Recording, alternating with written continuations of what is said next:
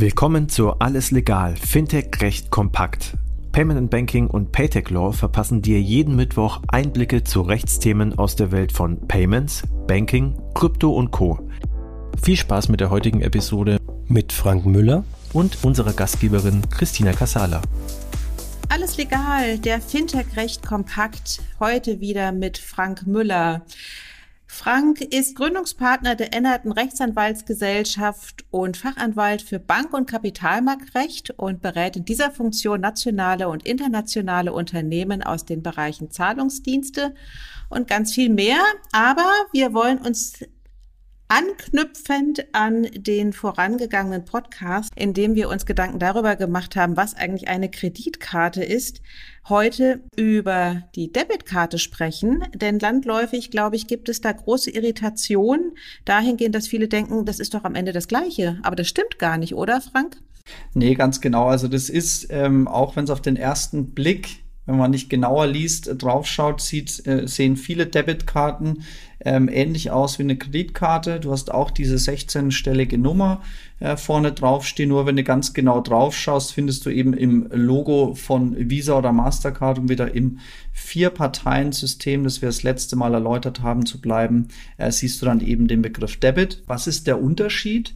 Ähm, die Debitcard ist wie die ähm, Kreditkarte auch eine Zahlungskarte mit der der Zahler bei einem Händler, entweder im E-Commerce oder im POS, also im Ladengeschäft, ähm, eine Zahlung ausführen kann. Ähm, der Unterschied ähm, zu der Debit, äh, zu der Kreditkarte ist bei der Debitcard aber, dass der Aufwendungsersatzanspruch, den das kartenausgebende Institut gegen den Zahler hat, dass das unmittelbar äh, dass die Belastung dieses Anspruchs unmittelbar nach der Zahlung erfolgt. Und bei einer Kreditkarte haben man ja die vertraglich vereinbarte Frist, ähm, innerhalb derer dann oder nach Ablauf derer dann der, das, der Aufwendungsersatzanspruch belastet wird. Also das, der, der Hauptunterschied ist, dass es zu einer sofortigen Kontobuchung kommt äh, nach einer Zahlung. Genau, bei der Kreditkarte sind das ja in der Regel 30 Tage.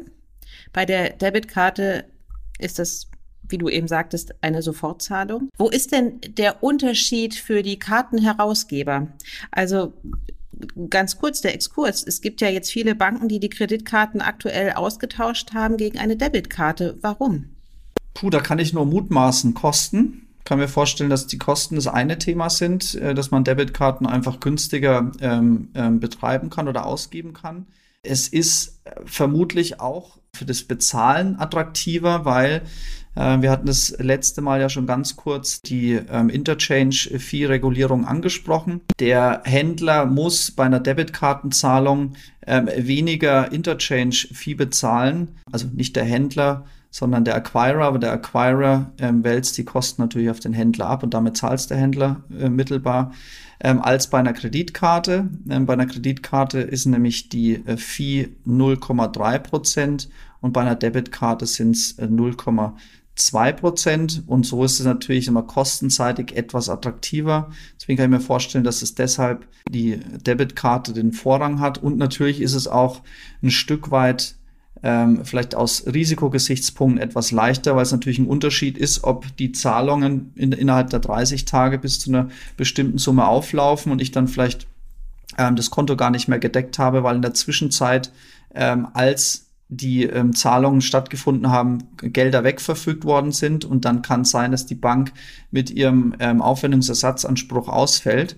Und bei einer Debitkarte wird es halt eben sofort dem Konto belastet. Und deshalb kann ich mir vorstellen, dass das auch unter Risikogesichtspunkten ein Weg ist.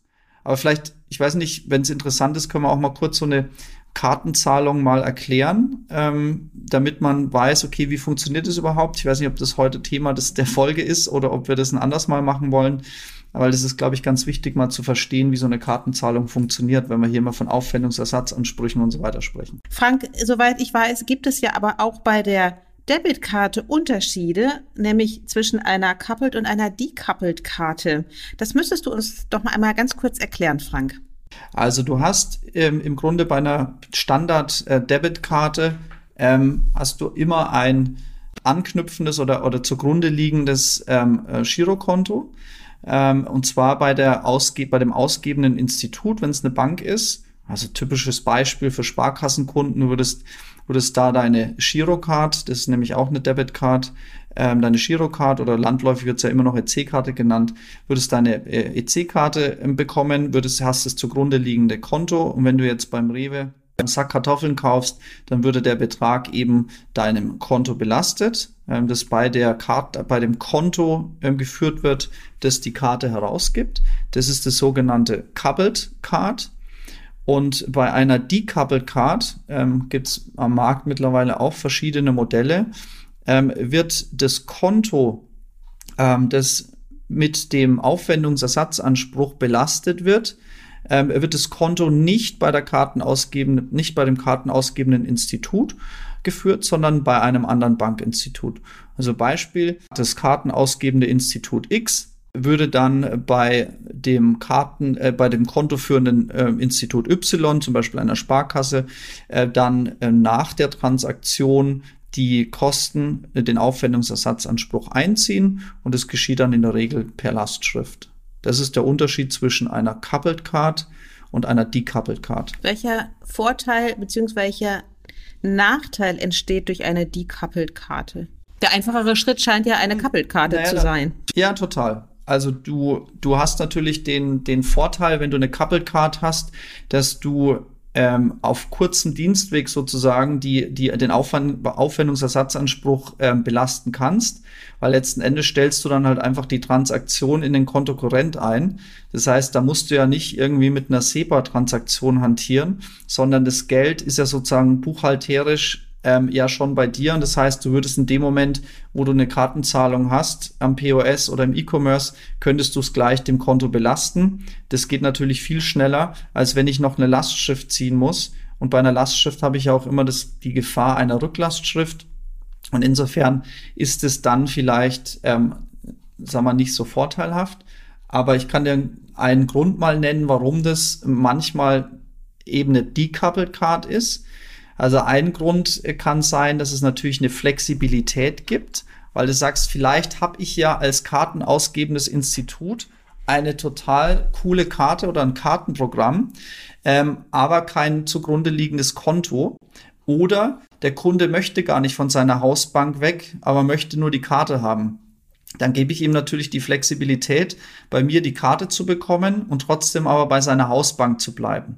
Es gibt aber auch einen ganz praktischen Grund ich habe es ja in dem letzten Podcast kurz erwähnt. Das kartenausgebende Institut muss nicht zwingend eine Bank sein. Es kann auch ein Zahlungsinstitut sein. Ein Zahlungsinstitut mit einer ZAG-Lizenz und nicht mit einer KWG-Lizenz. Und da hast du das Problem, dass eine, ein ZAG-Institut darf kein Girokonto führen, weil das ist Einlagengeschäft und Einlagengeschäft ist ein Bankgeschäft. Das heißt, das dürfen nur Banken tun. Und deshalb ist ein Zahlungsinstitut oder ein E-Geldinstitut, die aber gerne eine Karte ausgeben wollen, äh, verwenden die häufig Decoupled äh, Cards, weil die eben keine eigenen Konten führen dürfen. Das ist also manchmal auch ein ganz praktischer Grund. Okay, wir haben wieder einmal festgestellt, man redet über eine Debitkarte und denkt, es ist schnell erklärt und stellt plötzlich fest, der Teufel liegt im Detail. Ähm, einen kleinen Überblick hast du uns hiermit gegeben, Frank. Ich danke dir sehr dafür. Das war alles legal, Fintech recht kompakt für dieses Mal. Wir freuen uns, wenn ihr uns auf eurer Lieblingspodcast-Plattform abonniert. Übrigens, wenn ihr noch tiefer in die Welt des Fintech-Rechts eintauchen wollt, dann abonniert unbedingt auch Paytech Talk, der Podcast von Payment Technology Law. Dort steigen unsere Experten noch deutlich tiefer in komplexe Materien ein. Viel Spaß dabei und bis zum nächsten Mal bei Alles Legal, Fintech recht kompakt.